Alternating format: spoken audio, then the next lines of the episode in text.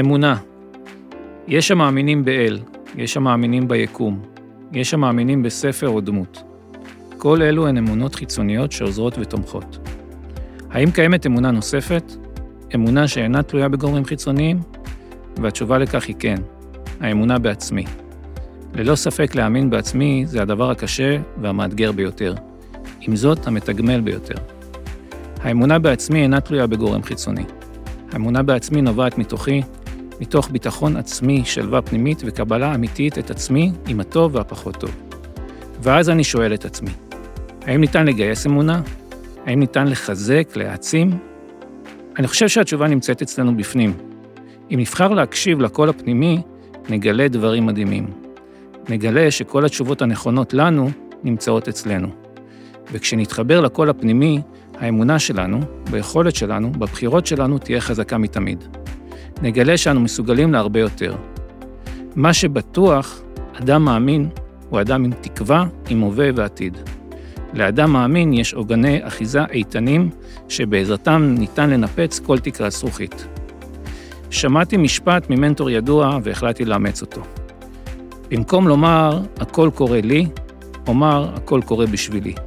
ככל שאאמין ואסיים את המשפט, האמונה, העוצמות והיכולות שלי יגדלו והתחזקו. ההיסטוריה רצופה בניסים ספורטיביים. נס זלגריס, נס פארק דה פרנס, נס גמר ליגת האלופות, היונייטד נגד ביירן, נס ערן זהבי שמביא להפועל אליפות בדקה 92. עם זאת, כולנו זוכרים שבלי האמונה, צסקה לא הייתה אוכלת אותה.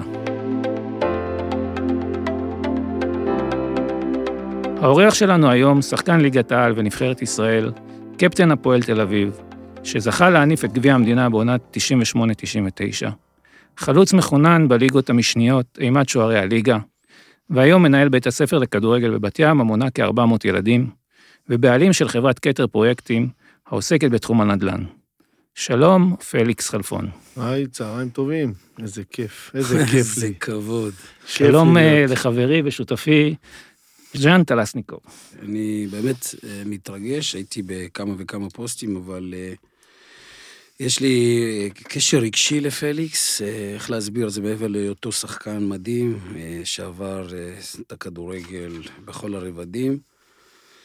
פליקס חלפון מרגש אותי, מעבר לזה שהוא היה גם אחד השחקנים שיחדו וחיברו חדרי הלבשה. באמת הסיפור חיים שלו הוא משהו שלי ומעורר השראה אצלי. אז עכשיו אתה יכול להמשיך. תודה. אני רק יכול להגיד גם, שלא זאת שאתה דיברת איתי, ובאמת לא בגלל שג'אן מפרגן לי, אני צריך לפרגן לו, כמובן שלא. זה אחד האנשים שאני באמת אוהב, ואני דיברנו, אני ואתה איתן על זה לפני, שבכדורגל יש אנשים, כמו בחיים, לא כולם שווים. אחד האנשים היותר מדהימים, עזוב בתור שחקן, כולם יודעים שהוא היה שחקן מדהים, כן, מי שלא מכיר אותו, יודע שאדם יוצא מן הכלל, ושאמרת לי שהוא איתך פה, עזוב שאני רציתי לבוא בגללך, אבל ששמעתי שז'אן, אז בכלל עזבתי הכל, וכמו שאתה יודע, אני לא מתראיין יותר, ואמרתי שאני לא מדבר על העבר שלי שהיה, כי לא רוצה עוד פעם, כי אני במקום באמת, באמת, במקום טוב, תודה לאל, אפילו שיותר טוב מה שהייתי שחקן כדורגל, אז אמרתי, יאללה, מספיק, בואו נמשיך, אבל בשבילכם אני פה. אנחנו נפתח אותך לעשות ספר העצמה יום אחד, יש לך מה לספר ולתת... כן, זה בטוח. אז אנחנו מחברים אותך עכשיו לפתיח, ובעצם אתה היית בטופ, והגעת, איך אומרים, מאיגרא רמא לבירא עמיקתא. לקחו לך את החופש, הדמות הציבורית שלך נפגעה, ואני שואל את עצמי, מאיפה הכוח והאמונה לצאת מהתחתית, מהבור הזה? מאיפה הכוחות להתחיל הכל מחדש, להתמודד עם כל, אפילו הבושה הזאת של איך הסתכלו עליי עכשיו ברחוב? מה עובר אליך? איך אתה מצליח להרים את עצמך? טוב, אני לא פעם אמרתי והתראיינתי בהרבה מקומות ואמרתי, תקשיב, עברתי, אני אפילו לא ידעתי ולא ציפיתי למה שהגעתי. הגעתי לתחתית של התחתית, כמו שציינת, ואני לא מתבייש להגיד את זה היום, שאני יושב פה לאחר, בוא נגיד 18 שנים בערך, שקרה מקרה, אני משוחרר מהבית סוהר קרוב ל-15 שנה, והיום קל לי יותר לדבר, כי גם אני סיפרתי את הסיפור האמיתי, וכולם, אתה יודע, משמעות וזה, אבל שהייתי במקום השפל הזה, הכי נמוך שיש, ואמרתי, דבר שחיזק אותי תמיד, זה השאיפה לצאת מהמקום הזה למקום יותר טוב. תמיד, גם כשהייתי שחקן, שהייתי שובר רגל למעשה. מה זה, אבל כל פנימי שמדבר על עצמך, זה משהו שאתה נאחז בחוץ, כי אתה יכול להישבר... אתה חייב להאחז במשהו כדי לצאת מתקופה לא טובה. אצלי, יפה, בדיוק באתי להגיד, שתי הבנות שלי היו קטנות מאוד, וזה המשבר הכי גדול שלי בחיים היה. שעזבתי אותם, אתה יודע מה מדהים אצלי, זה לא יאמן, אני כל הזמן מדבר ואני בוכה כאילו זה היה אתמול, זה הזוי. זה היופי, זה היופי, כן, להתחבר לרגש. כן, זה משהו אצלי, זה כאילו כפתור, ואומרים לי, פליקס, תנסה לא לבכות, ואני לא... לא, אני אומר, תבכה. זה הורג אותי. אני אומר, תבכה. זה לא שאני מתבייש לבכות, אבל עבר כל כך הרבה זמן, והפצע הזה אצלי, זה הזוי. שיתפתי אותך במקצת על החיים שלי, אני בחודשיים האחרונים בכיתי, חבל לך על הזמן. זה לא בושה, נשבע לך, באלוהים, אני מעודד אותם לפקוד את זה. ברור, אתה מתפרק. כי נפתח משהו. האמת, התחושה איתך, יותר מתמיד, תמיד הייתה אמיתי, אבל היום, ויש לי שאלה, אני לא אשאל אותה עכשיו. האמת, היום אני מרגיש אותך, הכי אמיתי שיש. ז'אן, זהו, אתה מכיר אותי גם, הכדורגל, והיינו מחוברים ויודעים, אבל אני בן אדם תמיד, אני לא משקר. האמת שלי תלך לפניי כל החיים שלי, ואני לעולם לא אשקר. וגם כשסיפרתי את הסיפור שלי, לא נכנסתי לעובי הקורה, כי באמת זה לא עניין אנשים, כי אנשים כבר שמו עליי את כל הסכינים, לא היה לי איפה ללכת. אז לא סיפרתי מה הסיפור האמיתי. והכאב הגדול שלי, זה היה המשפחה שלי. עכשיו אני לא אבוא לספר לאנשים, חבר'ה, יש לי אמא שכואב לה, היא לא יוצאת מהבית שנה מהבושה, הילדות שלי לא הולכות לבית ספר מהבושה, מישהו זה מעניין אותו, אף אחד זה לא עניין. עניין שפליקס חלפון עשה סחר בסמים, פליקס הביא סמים לארץ, פליקס, יבואן של סמים, לא הסתכלו מה קרה, מה הסיפור באמת שקרה, וזה לא עניין אף אחד. ואני היה חשוב לי שהבנות שלי לא התביישו בי, וזה היה קשה לי, כי אני בן אדם שאנטי, עוד פעם, אני מספר את זה היום, כי זה גם אחורה, לא הייתי מחובר לעולם לסיגריה. כן. הובילו אותי עסקים לאן שאז, בזמנו, למקום האפל הזה. ופגעתי במשפחה שלי, פגעתי בילדות שלי, פגעתי באמא שלי, זיכרונה לברכה, וזה דברים שילוו אותי כל החיים.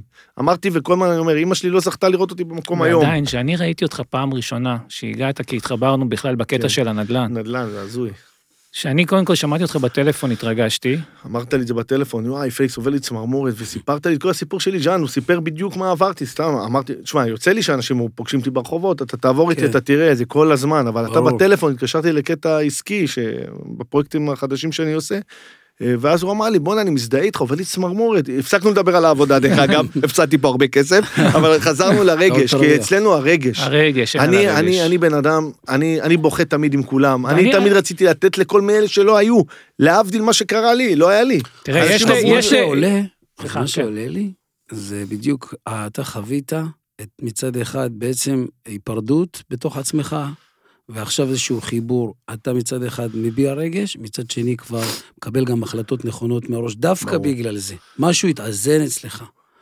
אתה מבין? ואני מרגיש שעל האמת זו התובנה, כאילו. אני יכול... זה שאתה קיבלת את עצמך.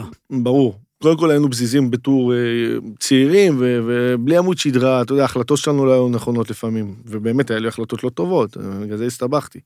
אבל היום, כמו שהוא אומר, ז'אן, אנחנו התבשלנו עזוב, שבדרך, קודם כל אתה מתבגר, אתה רואה את החיים אחרת, וגם בא לי אישה לחיים, שעשתה לי שינוי ניכר בחיים, התפיסת עולם שלי השתנתה, המסגרת הזאת הייתה חסרה לי. אבל כמו שאתה אומר, אנחנו מגיעים למקום בחיים, שאנחנו אומרים, הופ, עצור, סטופ, בוא נראה מה לא בסדר, בוא נתקן, למרות שגם, אתה יודע, אתה... כן. הובילו אותנו דברים למקומות לא טובים. יש, כשהתכוננתי למפגש שלנו היום, ראיתי כמה נקודות, כמה מישקים בינך לבין ז'אן, והיום, ועכשיו נופל לי עוד הסימון, ששניכם, היה לכם לפחות שני צמתים מאוד מאוד משמעותיים, מאוד מאוד קשים, שאנשים, רוב האנשים לא יכולים לעמוד בלחץ הזה, שהנפש תצליח לצאת החוצה, מה שנקרא, ואתם שניכם התרוממתם, ואני, יש לי שיחות נפש עם ז'אן, הוא חבר הכי טוב היום שלי, אבל אני שואל אותך עוד פעם, אתה אומר, זה הבנות, זה הדבר שכאילו אמר לך, אתה חייב ללמד. לא רק, אבל זה העיקר, כי הבנות זה החיים שלי היו, אני הייתי אבא, אמא, הייתי הכל, אבל השאיפה שלי עוד פעם להוכיח לכולם שזה פליקס האמיתי, זה לא מה שאתם רואים ומה ששומעים. רציתי לצאת ולהוכיח שוב. אתה יודע מה? איתן, ז'אן, אסור, אני לא אגיד את השם של המאמן, הייתי במאסר שלי, תקופה מאוד קצרה, זה מאמן בליגת העל. בליגת העל, מאוד מוכר. אוקיי. ישב איתי במעשיהו. די. הזוי. כן. לא משנה, גם לא נגיד על מה, כי יכולים לחבר. לשמור על הכבוד שלו. הוא בא ואמרתי לו שם, תקשיב, אחד הדברים שאני רוצה לעשות זה לעשות שחק כדורגל. התחילו לצחוק עליי. הוא דווקא לא. עשינו אימונים אישיים במאסר. לא מאמין. הוא הוציא אותי לקט רגל, נשבע לך, קיבלתי אישור מהמנהל בית סוהר, אחד האנשים היותר טובים שהיו במעשיהו, הוציא אותי לקט רגל שם, עשינו אימונים אישיים, כדי שאני אחזור לשחק. המטרה שלי הייתה גם לחזור, באמת, בתוך תוכי צחקו, אבל חזרתי לשחק. הנפשי שלי. אבל מה ההבנה? הוא דיבר בעצם על מפגש שלי ושלך, מול ייאוש מסוים. ואיך אנחנו יוצאים משם. ואיך באמת, וזה מה שאני אומר, הרבה פעמים, תקן אותי איך אתה מרגיש, זה שהרבה פעמים אנשים פוגשים ייאוש, ולא מתקדמים. ואני אומר, דווקא במפגש עם הייאוש, קפוץ פנימה. אני מחזק אותי יותר. זה היה עשייה. ולמה אמרת שהוא אחד האנשים המדהימים? כי הוא הבין שהשיקום יבוא דרך העשייה. ואתה ידעת את זה, זאת אומרת, זה בנימי נמחה, זאת אומרת, בתוך העולם הערכים שלך, למרות שתהית בדרך, הידע הפנימי בגוף שלך ידע, שאנחנו נצא מזה, אך ורק בעשייה, לא בקורבנות. לא. ואני אגיד לך מה, אני אקח דוגמה הפוכה. אני אקח דוגמה דודו טופז. נכון. הוא לא הלך עם היוש, ולא הלך עם האלבון, שם חבל ותלת עצמו, מה אני הייתי במרחק הזה, ג'אן? מה הייתי בזה, איתן? אתה יודע כמה כאלה יש? מרחק נגיעה, נגיעה, הבאתי את כל מה שהיה לי, הבאתי את הכסף, כלכלית, התגרשתי, הבאתי את השם שלי, שהוא היה טוב במרכאות שהייתי שחקן נבחרת, היום מה אני אצא? לאן אני אצא? פושט רגל. תגיד, יכול להיות זאת השאלה. אז אמרתי, פליקס, אני חזק, יש לי על מה להילחם, על השם הטוב שלי להחזיר אותו, להשתדל. זה מה ששאלתי. יפה, זה מה שאמרתי. והבנות שלי, שאני אהיה אגואיסט וחסר אחריות, אם אני אשים חבל ואיתה וישאיר אותם עם האלבון הזה, לא. אז אתה יודע מה זה? נתינה, אחי. החלטת לתת לעצמך את ההזדמנות. אז אני רוצה... מה שהרבה לא רצו לתת לי. הרבה לא רצו לתת. ואצלנו במדינה, לצערי הרב, כשאתה נופל, כולם קופצים עליך מסכינים, זה הזוי. אז לא הייתה לך ברירה, אלא להתכנס מתוך עצמך. השינוי, זה היה החלטה פנימית שלך. רק אנחנו נחליט אם נצא מהמקומות האלה. כמו בן אדם עלי בודד, שאולי אם יש לו ג'וק לאכול אוכלי. החלטת שאתה בוחר בחיים. בדיוק, בחרתי בחיים. באותו רגע, נכון אמר ז'אן שזה המשפט הכי נכון. כי בחרתי לחיות שוב. לא משנה מה, לחיות. ואתה יודע מה קרה לך? התנתקת? אשכרה התנתקת? כי אתה ואני שגדלנו בתוך עולם חיצוני שרק נותן ביקורת בראש. פה, שם. אתה בעצם, לא בשנייה, תהליך חיים, אבל בהחלטה אחת אמרת, טוב, זה מה הם חושבים, אבל עכשיו מה אני הולך לחשוב על עצמי, כי אם לא אני מת, אם לא אני תולט עצמי. ברור.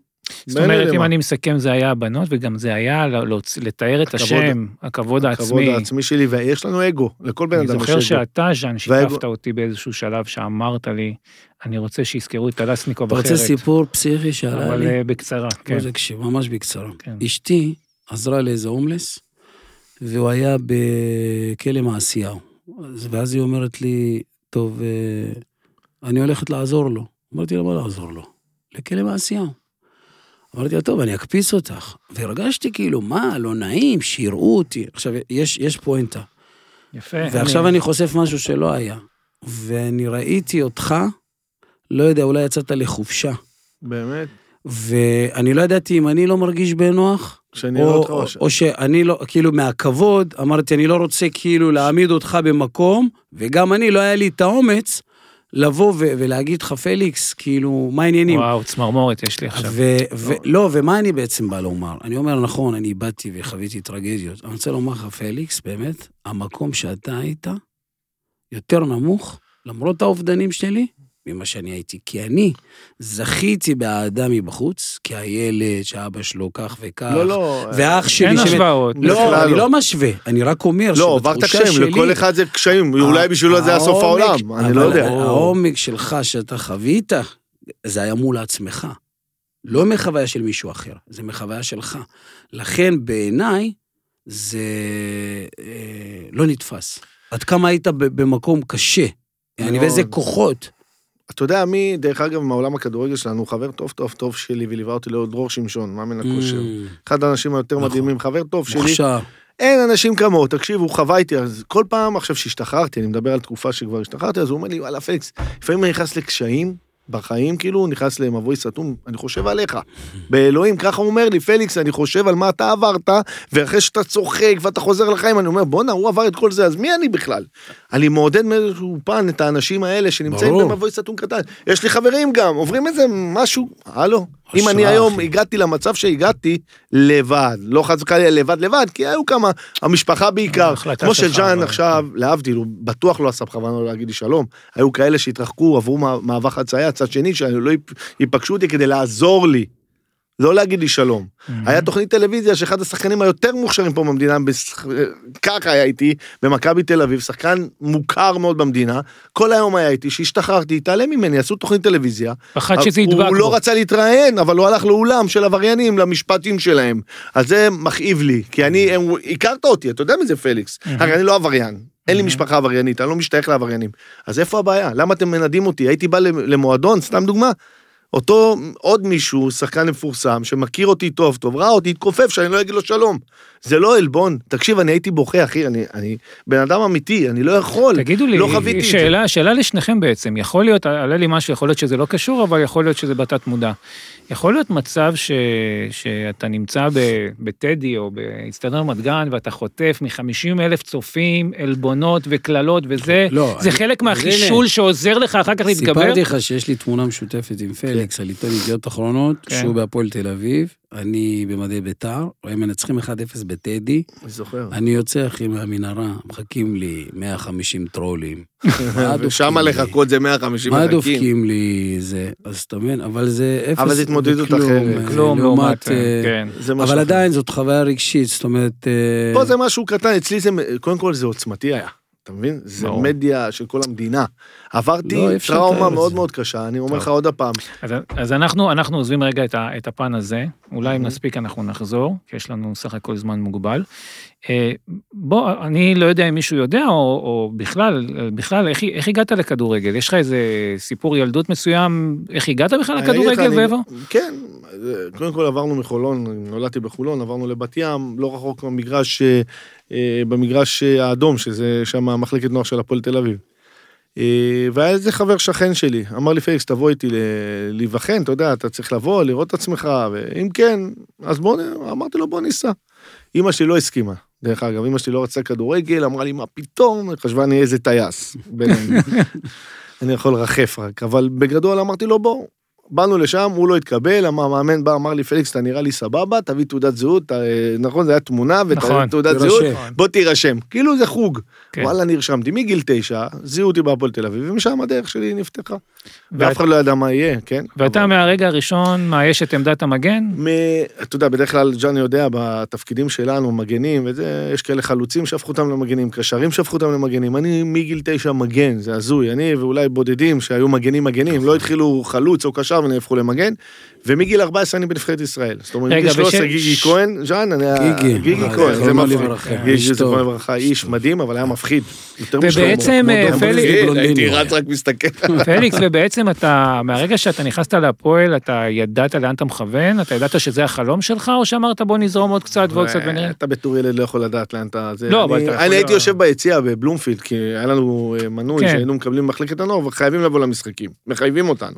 ואז הייתי יושב, רואה, בונה, משה סיני, אתה יודע, זו התקופה הזאת, שכל שנתון 80, זו התקופה הכי יפה שלהם, דוד הרשיקוביץ, הייתי רואה מגנים, הייתי מסתכל, אלוהים, בבקשה, אני רוצה להיות כמוהם. אז כן זה היה חלום. אז אחרי זה, שאתה מתפתח, בגיל 12, 13, כבר מסמנים אותך, וכבר כולם מדברים עליך, בוא'נה, יש שחקן בילדים, באים לראות אותך גם אפילו, אתה יודע, באו לראות. יש אחד עם 4 ראשי, יש 4 ראשי, ויש לו גם, כן, ויש לו אף ארוך, תבואו, תראו, מה תתרשמו יותר, מה אף או מ-4 ראשי, אבל באו. אבל היה לי, שם סימנו את האמת מגיל קטן. באמת מגיל קטן, ותודה לאל, את הדרך הזאת עשיתי טוב. אבל זה לא איזה משהו שנסחפת אליו, זה היה איזה משהו תשוקה שלך, שרצית להגיע להיות בבוגרים של הפועל, ובנבחרת. אחרי זה גם הייתי שחקן נבחרת, הייתי כל הדרך שחקן נבחרת, אז תמיד הייתי מסומן, ומשה סיני, שהיה מנג'ר הפועל, העלה אותי, מגיל 16.5 עליתי לבוגרים, בגלל שביתה מסוימת שהיה בבוגרים, אז היה בלגן. אילו אותי, אני והבוקסיס התגלנו באותה תקופה, תראה, אתה צריך גם מזל. עם המזל, אתה תופס אותו עם היכולת, כי אי אפשר רק מזל. כולם אומרים לך, בוא, מזל, יש לו מזל. אמרתי, אין דבר כזה, רק מזל. צריך שיהיה לך יכולת, בדיוק. המזל נפתח עם העשייה. אם אתה מתמזג נכון, אז אתה יכול להגיע לאן שאתה רוצה. זה תלוי. והמצע שלי נפתח שם, וזיהו אותי שם, הייתי עיתונים, הייתי, והתחלתי, ועשיתי דרך ארוכה. אז את בלומפילד חווית...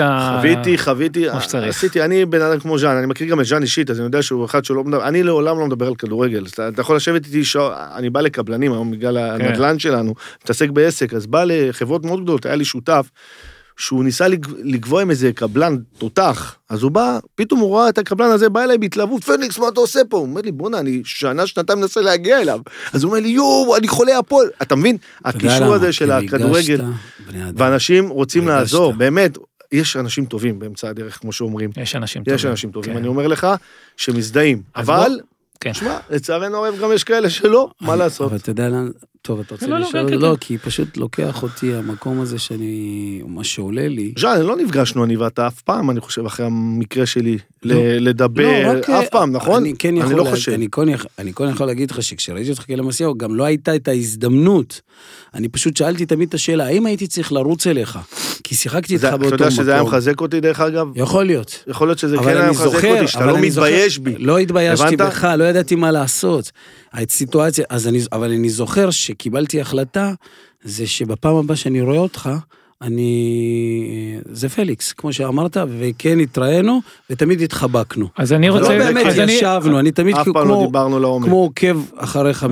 לפני שאתה משתף במה שאתה רוצה להגיד, תשמור רגע את זה, כי אני חייב לסגור את הדבר הזה.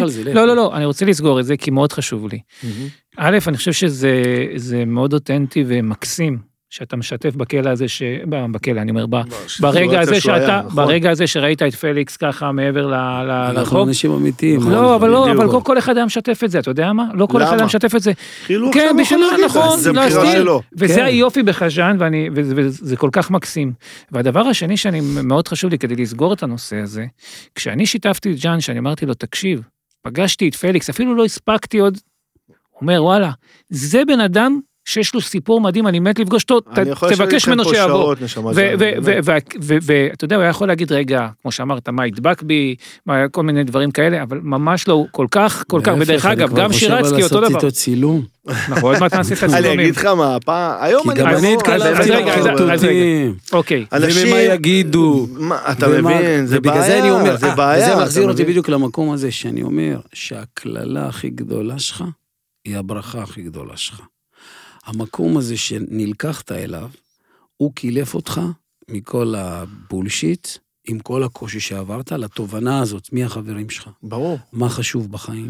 ואחר כך אני שאלת את השאלה. אבל ז'אן, אתה יודע, יש משפט שאנחנו סבגנו אותו כל החיים, מה שלא הורג אותך, מחשל אותך, זה המשפט הכי נכון, אבל זה לא הרג אותי, זה חישל אותי יותר לחיים, את האמת, וכמו שאומר ז'אן, אתה יודע, מכל העלבונות האלה אתה קלטת מי באמת לידך ומי לא.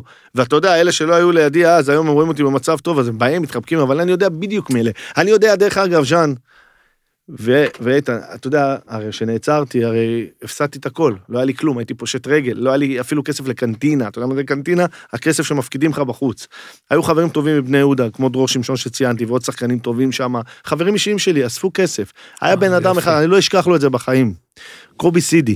אני מוכן להגיד ולהתאמת איתו. הבן אדם הזה היה מלקק, איפה שאני הולך, הולך אחריי. עשיתי ותיקים לזכר אחיו. מה לא עשיתי בשביל הבן אדם הזה? בא הבחור הזה שאסף כסף, בא לקובי סידי הזה, אמר לו, אוספים כסף לפליקס, אין לו מה לאכול, לאשתו, לעשות קניות הביתה. הוא אומר, אני לא נותן כסף למי שתעסק בסמים. הוא לא נכנס אפילו למה. אתה מבין? שפט אותי עוד לפני שהשפטתי גם.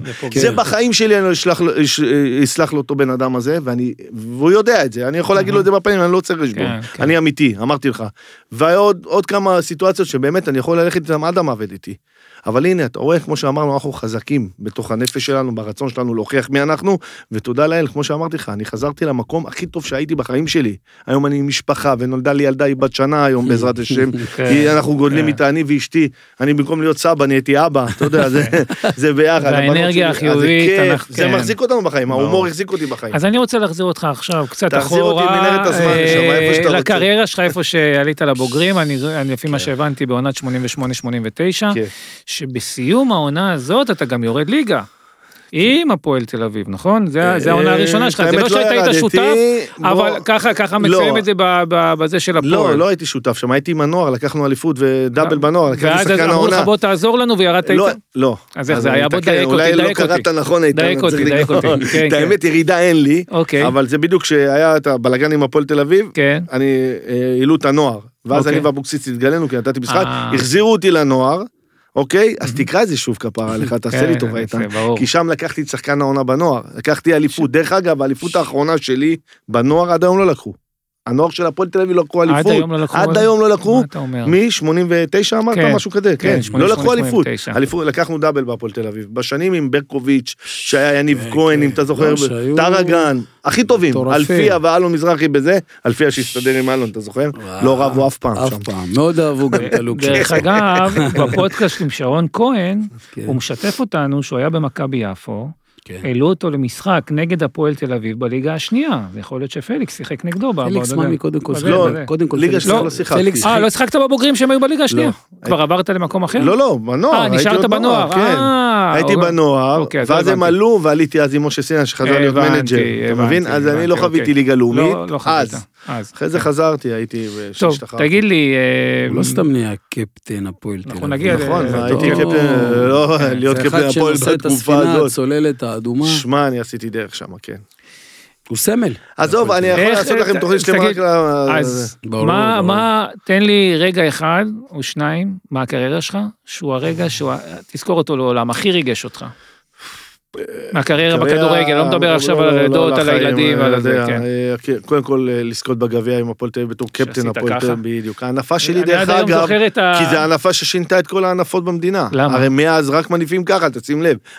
אז איך היו מניפים? לוקחים הגביע מהנשיא ומרימים, נכון? אני עשיתי את הקטע הזה, באמת בא לי לבד, בלי... באותנטיות. אותנטיות, וכל הקהל חיכה עם הידיים ככה, אני לא אשכח את הרגע הזה בחיים שלי, זה היה אחרי 10 שנים, הפועל תל אביב לא קראו, זה היה בביתר, זה היה בגמרים ביתר, שהבוקסיס, כן, בפנדלים שהבוקסיס אמר, רגע, רגע, בוא, הייתי למעלה.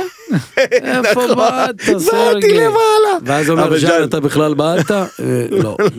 רגע, בגמר הוא היה נגדך? כן, זה היה בגמר עם ז'אן. בחתונה של הבוקסים. אתה נתת לו את הגביע בעצם. הוא העניק לי.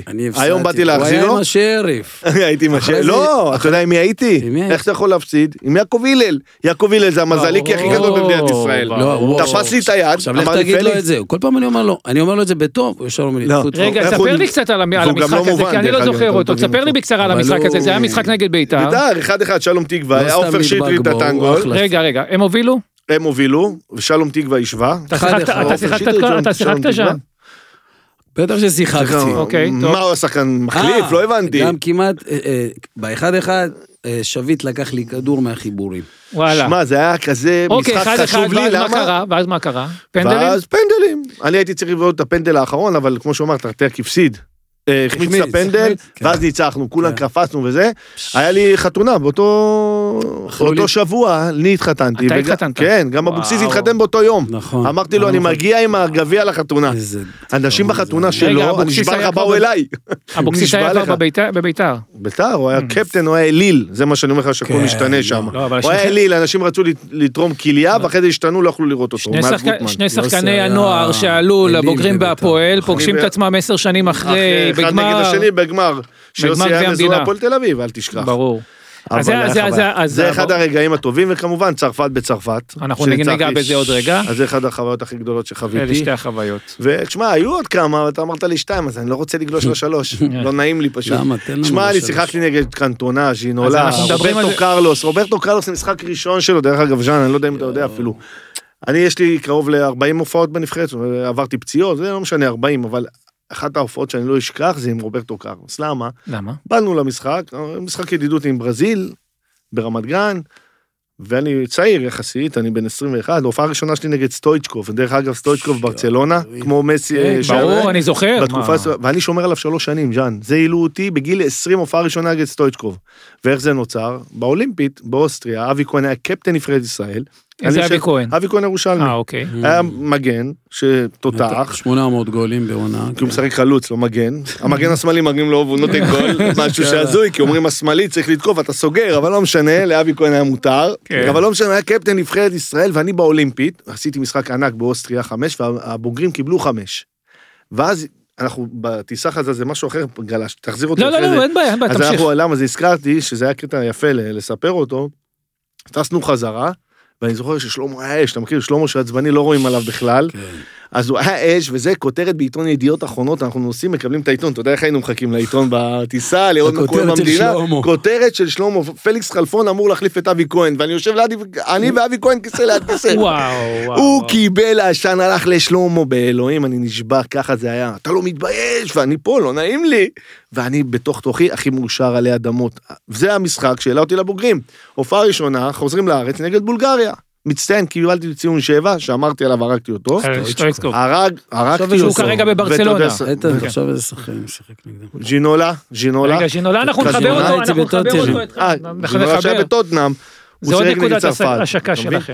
אבל למה על רוברטו קרלוס, אני, זה היה חשוב, כי אז אמרו לי, תקשיב, שחקים ברזילה ויש לך מזל, פליקס, עזוב. מה המזל? המגן השמאלי שלהם, הקבוע, לא מצחק, פצחק איזה ילד, מספר 6, נשבע לך, ירדנו במנהרה, אמרתי לו, מי זה, אני צריך את זה, אומר לי זה, אני אסתכל עליו, מי אני, ארבע ראשית, אומר ז'אן, ככה, קטן, אבל אמרתי, יאללה, מה הוא שחק אותה, זה המחליף, בטח אין לו מושג, אני בא, משחק אותם, חמים לידו, להביא לו אותו, כדור ראשון, פותחים את המשחק, דפקו לו ארוך, אני רואה, דפק לי ספרינט, לא הספקתי לראות, תת עבר אותי, אמרתי, פליקס, תישאר פה בשסקה, תעלה סנטים, למה הוא הולך פרק אותך?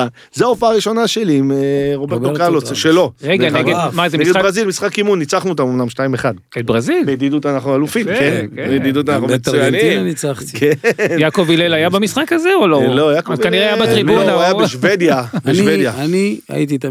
הילל להיות בסגל, רק שיהיה. חייב. רק שיהיה. אחד החוזים שהיית צריך לעשות בקריירה, תביא לי את יעקב. חד משמעית, יעקב איתי. תשמע, הוא עזוי. אז דיברת על הרגעים הכי מרגשים בקריירה. כן, בין אמר. תן לי איזה שלושה. אני לא רוצה לספר לך, בביתר ירושלים, איזה, מה היה לנו שם, זה היה לא רק, זה היה אוטובוס תיאטרון. אנשים לא יודעים מה זה להיות עם כדורגלנים, ופליקס שמנהל את הלהקה, והיו לו שם כל מיני מוקרנים. ג'ובאני, מי לא היה? הלו מזרחי. היינו, אשכרה. יניב אברג'יל, אתה זוכר מה עשינו לו? שאפשרתנו אותו שם. ומה עשו? שהוא רקד? לא, שגילחו לו את הרגליים. גילחו לו את כל הרגליים, השאירו לו רק איפה שצריך את השערות. תשמע, זה היה אחת החוויות הכי כיפיות, עד שהתהפכו עלינו כל הקהל, והיה קשה לשחק. רגע, זה בעונה עם גוטמן. עם גוטמן? שהייתם עושים את ה-1-0. הוא ברח, עלה, אמר לי, רגע, עם גוטמן הייתם עם ג'ובאני, ועם מלו מזרחי, היינו עד מחזור 20. ככישרונות היינו מדהימים, כקבוצה, וואלה, היו כל אחד שם משך לכיוון אחר, חזשים חזקים. עד שהקהל התהפך עלינו, היינו... מקום ראשון עד מחזור 19. מקום ראשון עד מחזור 20 בערך, 19-20, ואז הכל השתנה שם, ואי אפשר היה לשחק. עליי. אתה מכיר את גוטמן? הכל עליי. הוא גם בלופר אחד גדול, תקשיב. הכל, זה צביעות אצלו, אחד הצבועים שראיתי המאמנים. אני לא מפחד להגיד מה יש לי איתו. היום, אתה מבין? אבל אנשים כאלה, שאחד כמו גוטמן, עוד מאמן אחד, עוד שתיים, היו לוקחים אותי אליהם למחלקת נוער שהשתחררתי, איפה הייתם עליי? אז הייתם עושים עליי, איפה כל אלה? אף אחד, כולם התחברו. בעצם יש פה איזה אכזבה, נקרא לזה אפילו כבר לא כעס, אלא אכזבה, מכל אלה שגדלת איתם והיית איתם. ברור, אני חיכיתי לאחד כמו אבי נימני, כמו שאמרתי, אבי נימני, אחד שהייתי חווה איתו כל יום את החיים האישיים שלנו, והוא היה צריך להיכנס איתי לעסק הזה שהסתבקתי, דרך אגב, ציפיתי שאחד עם דמות כמו אבי נימני, יעמוד איתי בחזית, היה ג'ובאני רוסו, עמד כמו גבר, היה שורה אוברוב, ברעיונות, בא ואמר, אלי כהן השריף, אני מוריד להם את הכובע, אלי כהן היחיד, דרך אגב, ג'אן, דרך אגב, אלי כהן השריף וויקי פרט שהיו ביחד, ואלי כהן, בא לבקר אותי היחידי שהייתי בחופשה, זה הוא בא אליי הביתה, לבקר אותי, אני לא אשכח לו את זה.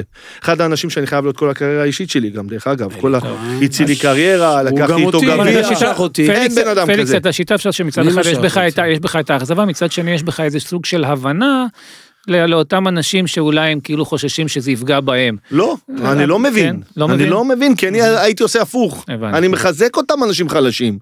אם הם צריכים אותי כדמות שיעשה להם משהו טוב בחיים, למה לא? מה אתה יכול לפגוע בי? אם אבי נמניה בא ואומר, פליקס חלפון, זה חבר שלי טוב, אני מכיר אותו, הוא לא עבריין, הוא מעט בחיים, בואו, תנו לו צ'אנס. איזה עדה זה היה נותן לי? בוא תחשוב, או להתחמק ממני. אני זוכר שגם בשבעה שלי, כן, אנשים ששיחקתי איתם, לא נכניס שמות, לפעמים קשה לאנשים לבוא, לא, הם לא, גם לא באו, החזבו אותי, לא הזמנתי אותו גם לחתונה, לא בגלל שכעסתי, כי אמרתי, אם אתה לא הייתי ברע, אז אמרתי, הייתי בטוב. ואנשים אחרים כן היו שם, שכמו שאתה אומר, שהפתיעו, שהם היו... שחשבת שלא. כן, שבאו לכבד. אנחנו ממשיכים בטוב, למרות שיש פה עוד איזה, כן, בוא ניקח קצת אוויר, נוריד קצת טיפה את ה... לפעמים נזכר בדברים האלה, ועברו הרבה שנים, וראיתי את אבי ודיברנו מאז, הכל טוב, כן? היום אנחנו ביחסים טובים, כאילו, לא חברים, לא נחזור להיות חברים לעולם, אבל כל אחד בחיים שלו. כי נפגע אמון, בטח.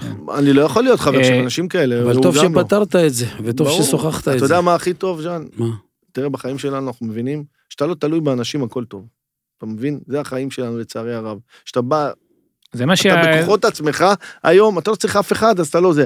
אבל אתה יודע מה מבאס אותי, שאתה צריך, הם בורחים ממך, וזה עורר, כי אני היום פונים אליי, לא משנה מי, אני אנסה לעזור.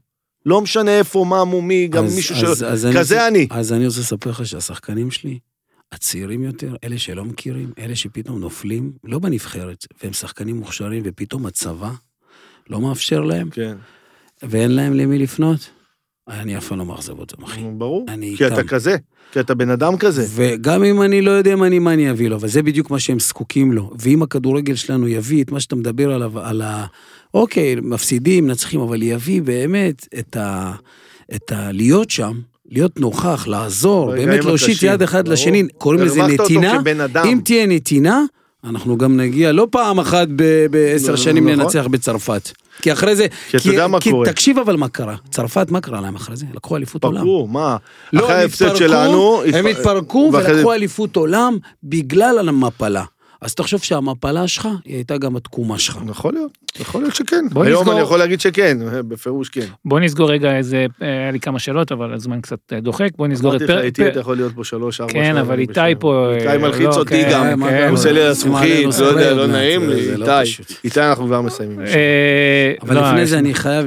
טוב, לא עכשיו, אתה תתן, ואז אני שאלה אותי שאלה קטנה. יש עוד נקודת השקה ביניכם, לא רק את ג'ינולה שנגיע אליו עוד מעט, אלא גם באיזשהו מקום, הוא לקח אליפות ואתה הפסדת אליפות באיזושהי נקודה. בדיוק, משחק הסרוכים אני זוכר, לא שאתה כועס עליו, הוא לא היה בחלק, זה לא זה, אבל בעצם יש לך גביע, אין לך אליפות, נכון? אין לי אליפויות. אז בעצם זה צלקת, החמצה או ששחררת? לא, אני כבר שכחתי מזה, אבל באותה תקופה... לא, החזרתי אותך רגע. החזרת אותי רגע, הפסדתי $50,000 נטו. באותו רגע, בדקה, אני בשם, היה לי מענק אליפות הכי גבוה. בגלל זה הלכת אחר כך לסוף את הסרוכים שניצחת מול הקהל שלהם. היה עדיף, איך יכול להיות? שמע, אבל הוא הודע, הבלם שלהם, איך קוראים להם? אני גם לא היה לי מענק אליפות. וגם כשעזבתי לחול, את $60,000 שהיו חייבים לי, אמרו לי, לא תקבל, תוותר. אתה יודע למה, כי לא לקחת אותי לנהל לך את המשא ומתן. אבל איתן. עדיין לא מאוחר. בדיוק. אני תמיד טוען, מה ששלך, שלך תקבל. וואלה, מה שלא, בדיוק, זה ככה. אז זכור לך הקטע הזה של משחק הסרוכים? שאלה, ברור, אני לא אשכח, אני הייתי בבלומפילד, אז אנחנו ניצחנו 1-0 את הפועל פתח תקווה, ובאותו רגע כבר קפצנו בחדר הלבשה, כי ידענו שביתר היה... אני לא יודע על מה אתם מדברים, סתם. הוא לא היה, הוא היה סתם נוכח במסורים. לא, המשחק עצמו. לא, אבל אני רוצה לשפור אותו רגע. אני רואה את אמסלם ברחבה, אמסלם זה בן אדם הכי טוב שיש עליו, והוא נאיבי כזה, אתה יודע, הוא מסתכל, הוא בעצמו היה מופתע. אתה רואה את הבוקסיס, אתה רואה אותם, רגע, אתה אומר, אתם מנצחים 1-0, אתם 1-0, סיימתם את המשחק. ניצחנו, קפצנו על אלי כהן השריף, קפצנו, אמרנו... אתם יודעים מה האליפות שלכם. אני אומר לך, שמחנו, כבר פתאום עצור, שומעים ברדיו, משהו לא יאמן, משהו לא... כולם היו עמומים, עכשיו, תפסנו, כולם ישבנו בחדר על הרצפה, אבל גדול, אני אומר לך את האמת, ולא זוכר מי היה ברדיו, זוהר בעלול, משהו לא קשר, משהו לא זה, כן, הוא אומר ברדיו, אני לא אשכח את זה, משהו לא מסתדר, איציק כהן פיין, לא יודע לילוס מסטיק ושרי כדורגל ביחד, אז הוא ברחבה מגיע למצבים, יש דבר כזה, תגיד לי, אבל זה היה זוי, והודו בזה, שזה היה, לא מכור בכסף, אני לא חושב שנתנו כספים פה, קטע ספורטיבי נעלם שמה, לגמרי, מכרו את הספורט, מכרו את ההגינות. אז אני רוצה עכשיו... אני אסכם את זה בחוויה שלי. כן, אתה עכשיו מהצד השני, אתה היית שם. אני לא כל זה משחק הסטרוכים, הייתה האטה בקצב. אבל... הורידו קצב, דופק. לא, אני רק אומר דבר אחד, אני יכול להגיד מבחינתי. אני כשנכנס לזירה, באיגרוף, אני רוצה לנצח.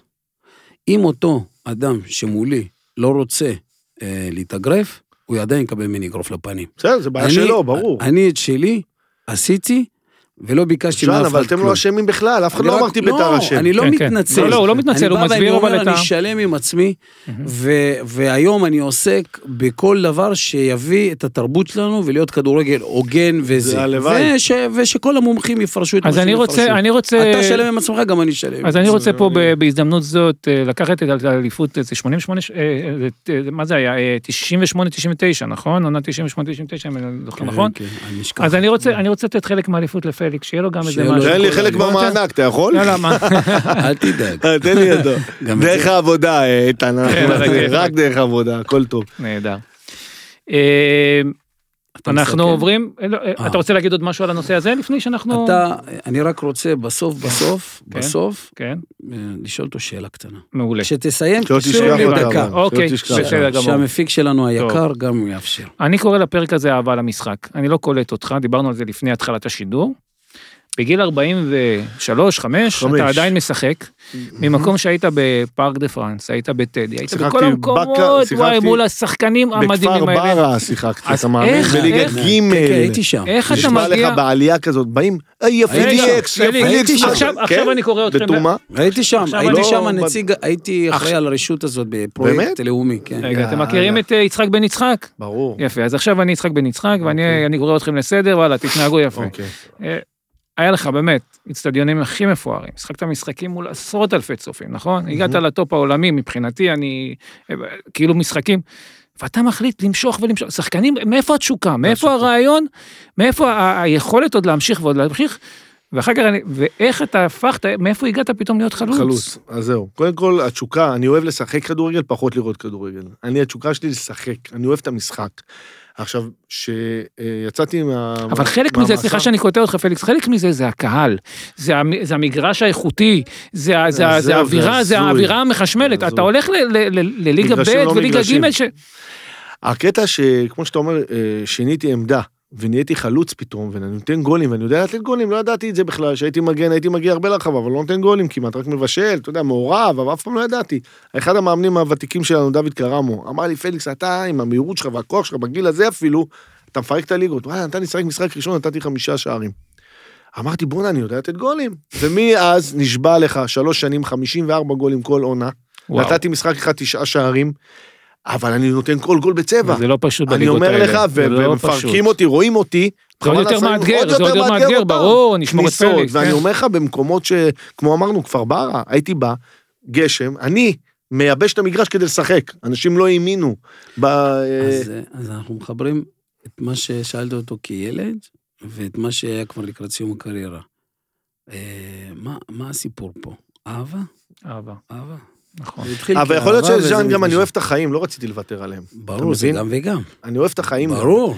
אני אוהב לחיות. אבל זה יושב על זה, מה זה לבחור בחיים? נכון. זה לאהוב בסוף, אתה יודע, את עצמך, אתה אוהב. בסוף להאמין, אהבה זה להאמין במישהו, למרות כל מה שעברת. אז עכשיו אני קופץ איתך טיפה קדימה, בסדר? האמת היא לא, טיפה אחורה יותר נכון. ישראל צרפת מוקדמות מונדיאל 94. קודם כל אני רוצה להזכיר למאזינים על מה אנחנו מדברים. בסדר? פארק דה פרנס. קנטונה, שהיום הוא שחקן בנטפליקס, אתם ראיתם את הסדרה של אריק קנטונה? הוא תמיד היה אומן, תותח. ז'אן פייר פאפן, דסאי, ליזרזו, פטי, ז'ינולה, שעוד מעט נחבר אותו עם ז'אן. אני ראיתי ביוטיוב איך ז'ינולה מושך ימינה. עזוב, עשו את הסרט עכשיו, הביאו אותנו לסרט, היינו בסרט הזה. רגע, אבל לא גמרתי לשאול את השאלה. איך הקף אותי צד ימין? הוא לא הקף אותך, הוא התרחק ממך. יפה. הוא לא עקף אותך. אתה רואה למה אני שמח שבאתי לפה? סוף סוף אחד שמבין כדורגל, אני יושב ומתווכח איתם. הוא לא עבר אותך בכלל. אם הוא היה בא, אמרתי לבוני, תקשיב, אז היה ויכוח. תראה, זה עדיין כואב לו. מרגיז אותי. אתה יודע כמה גולים הייתי אשם? מלא הייתי אשם. אני אמיתי אומר לך, בקפריסין, הפסדו מגללי. לא סגרתי נכון, כדור מעליי, לא סגרתי נכון. לא הפסדתם בגללך, הגול אולי לא שמרת על השחקן. לא שמרתי, אבל אני אשם בגול, אני מדבר. אבל פה אבי רצון החליט ומהירה של זיכרון וברכה שאני אשם. הוא לקח לאמצע ובעט, ובוני, ואיפה בוני היה? בוני צילם את הכדור. הוא בעט את זה מ-20 ומשהו מטר. לחיבור 1 למיליון יוצא, ואז אני אשם. אבל לא נורא, זה כיף להיות חלק מזה שמדברים עליך, נכון? וזה כיף. ואז בעצם הוא עושה 2-1, ואז אתם עושים 2-2.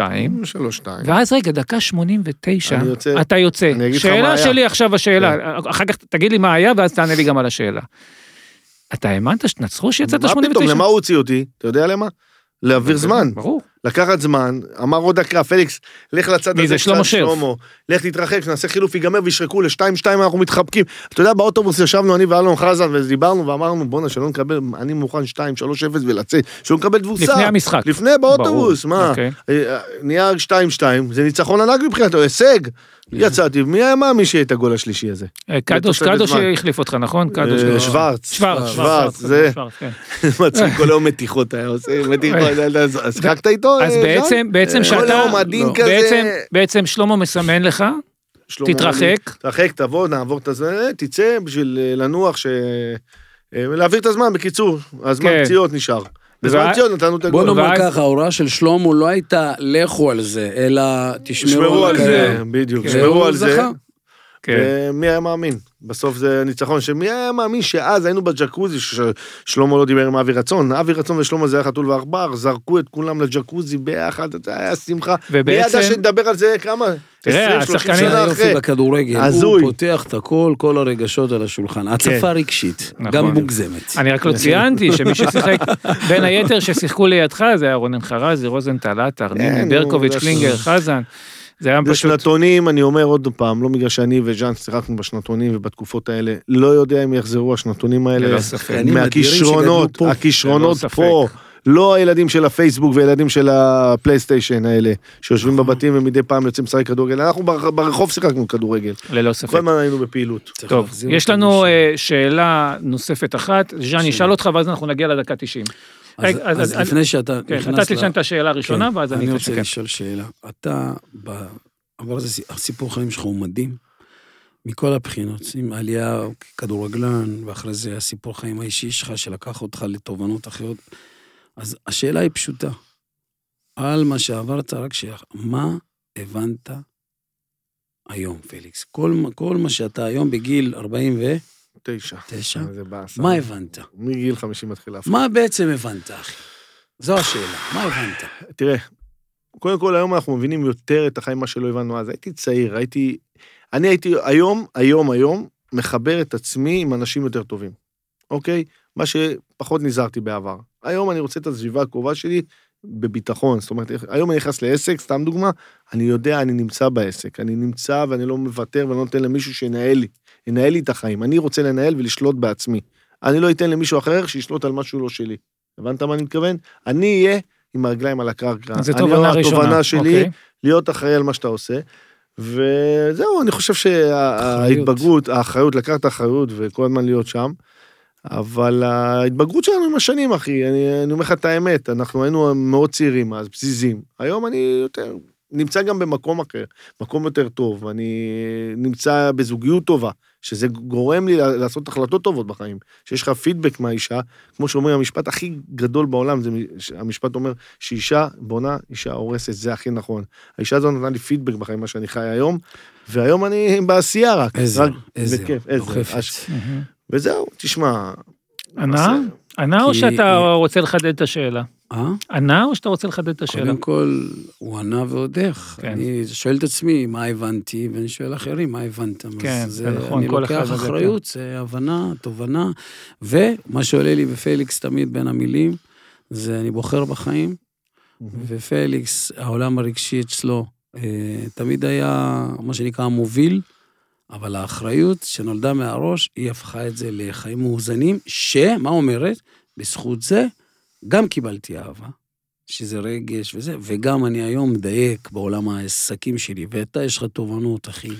הקבלת החלטות שעשית אל מול מה שאתה עברת, וואו, קודם כל זה כן צריך לכתוב ספר, אבל זה צריך לא להרצות, תספר את הסיפור שלך, כשתרצה, לא, אבל אני אומר, אני גם לא רוצה להרצות, מה שלהרצות, תספר את הסיפור שלך, כי זה סיפור מעורר השראה. תראה, כתבו ספר, שחקני כדורגל, אלי אוחנה, ברקוביץ, זה משהו אחר, לא כאלה, לי סיפור חיים, יש לי גם סיפור של החיים שלי כמובן, וגם הסיפור של הכדורגל, כי יש לי סיפור מאוד, יש לי המון סיפורים מעניינים מתוך הכדורגל, עם דרור קשטן ואלי אוחנה, מלא, לא נלחיס אתכם בזה. מצד אחד הוואי, מצד אחד תובנות. לפני שאני הולך לשאלה האחרונה, אני רק שכחתי לחבר את העניין של ז'ינולה, כל הזמן אמרתי את העניין הזה. אני וז'אן, זה מה שמעניין אותי. כן, אז מה שקרה בעצם, אתה שמרת באותו משחק, שיחקת נגד ז'ינולה, יחסו לך שלא בצדק את ההתרחקות שלו ממך, ואז את הביתה, וז'אן שיחקי איתו אחרי שהוא שילם את המחיר, והוא לא נבחר להיות, אני ב-98 הייתי במבחנים, בטוטנהאם, נכון, והוא היה שם,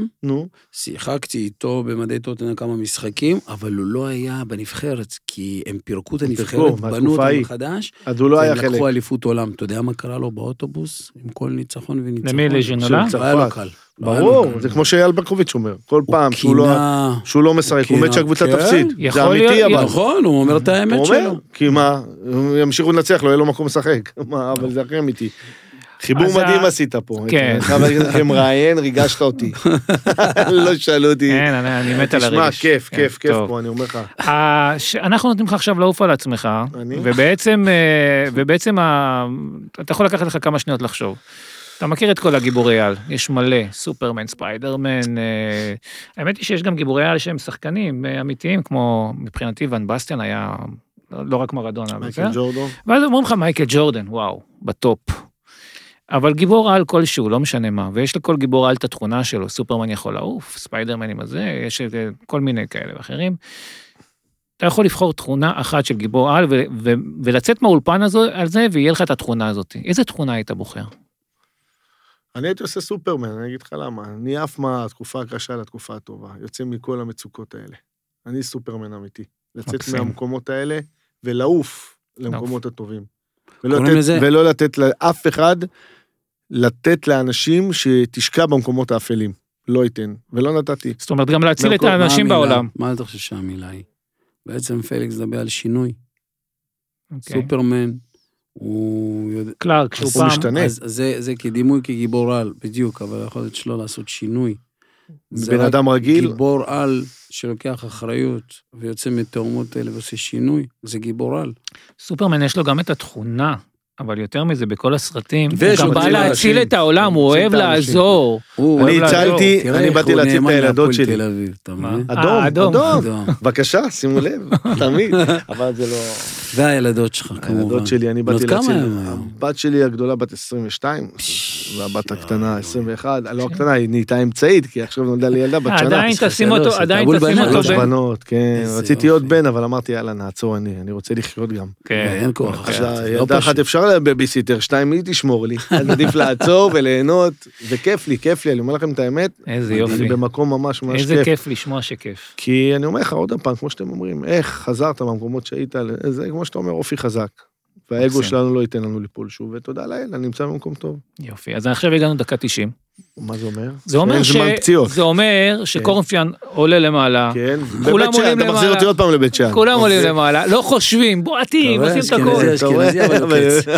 מה זה עוקץ? ואני נותן לך מילים, מושגים, מקומות, לא משנה מה, ואתה זורק מה שעולה לך בראש. בסדר? מתחילים? הפועל תל אביב. בית. קהל. חוויה. קפטן. מנהיג. זוגיות. החיים האמיתיים. אמונה.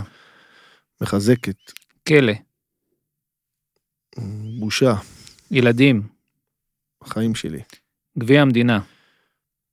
אחד הדברים, התואר הראשון שלי. נבחרת. להגיע לטופ מבחינת הכדורגל שלך. חברות. מעל הכל. כדורגל. החיים שלנו. פליקס חלפון. וואלה, תגידו אתם, בן אדם שלא משעמם לרגע. אמת. פליקס, המון תודה שהגעת. סיפור חיים. היה לי. לנו, כיף מדהים.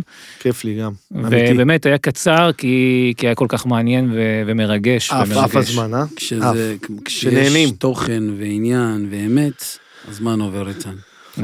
חבר'ה, תודה רבה לכם. אוהב אותך. שמחתי שבאתי. כרגיל, אותך גם. תודה, פליקס. אני אוהב, בוא נתחבק. יאללה, בוא נתנשק.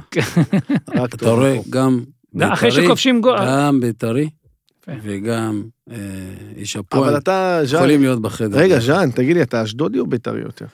קודם כל, לא ניקח מאשדוד את מה ששאלה. אתה גדלת שם. גדלנו בים, גדלתי באשדוד עד גיל 23, ואז עברתי לירושלים, והתאהבתי בעיר מן הסתם. ורוב הקריירה ביתר. ורוב, כן. אחרי אשדוד ביתר וזהו? כן. סיימת הקריירה שם? כן. לא סיימתי שם, סיימתי בטדי בהפועל ירושלים. כן. אוקיי, אבל נשארת בירושלים. כן, היה לי כבר... כן, אתה יודע, אני עברתי כל כך הרבה קבוצות, אבל אני מזוהה הפועל תל אביב, זה הזוי. אתה יודע, אשדודי וירושלמי בצבא, תמיד מסתדרים. אז אני גם וגם. חבר'ה, תודה רבה. תודה לכם. יאללה, עד הפעם הבאה. תודה.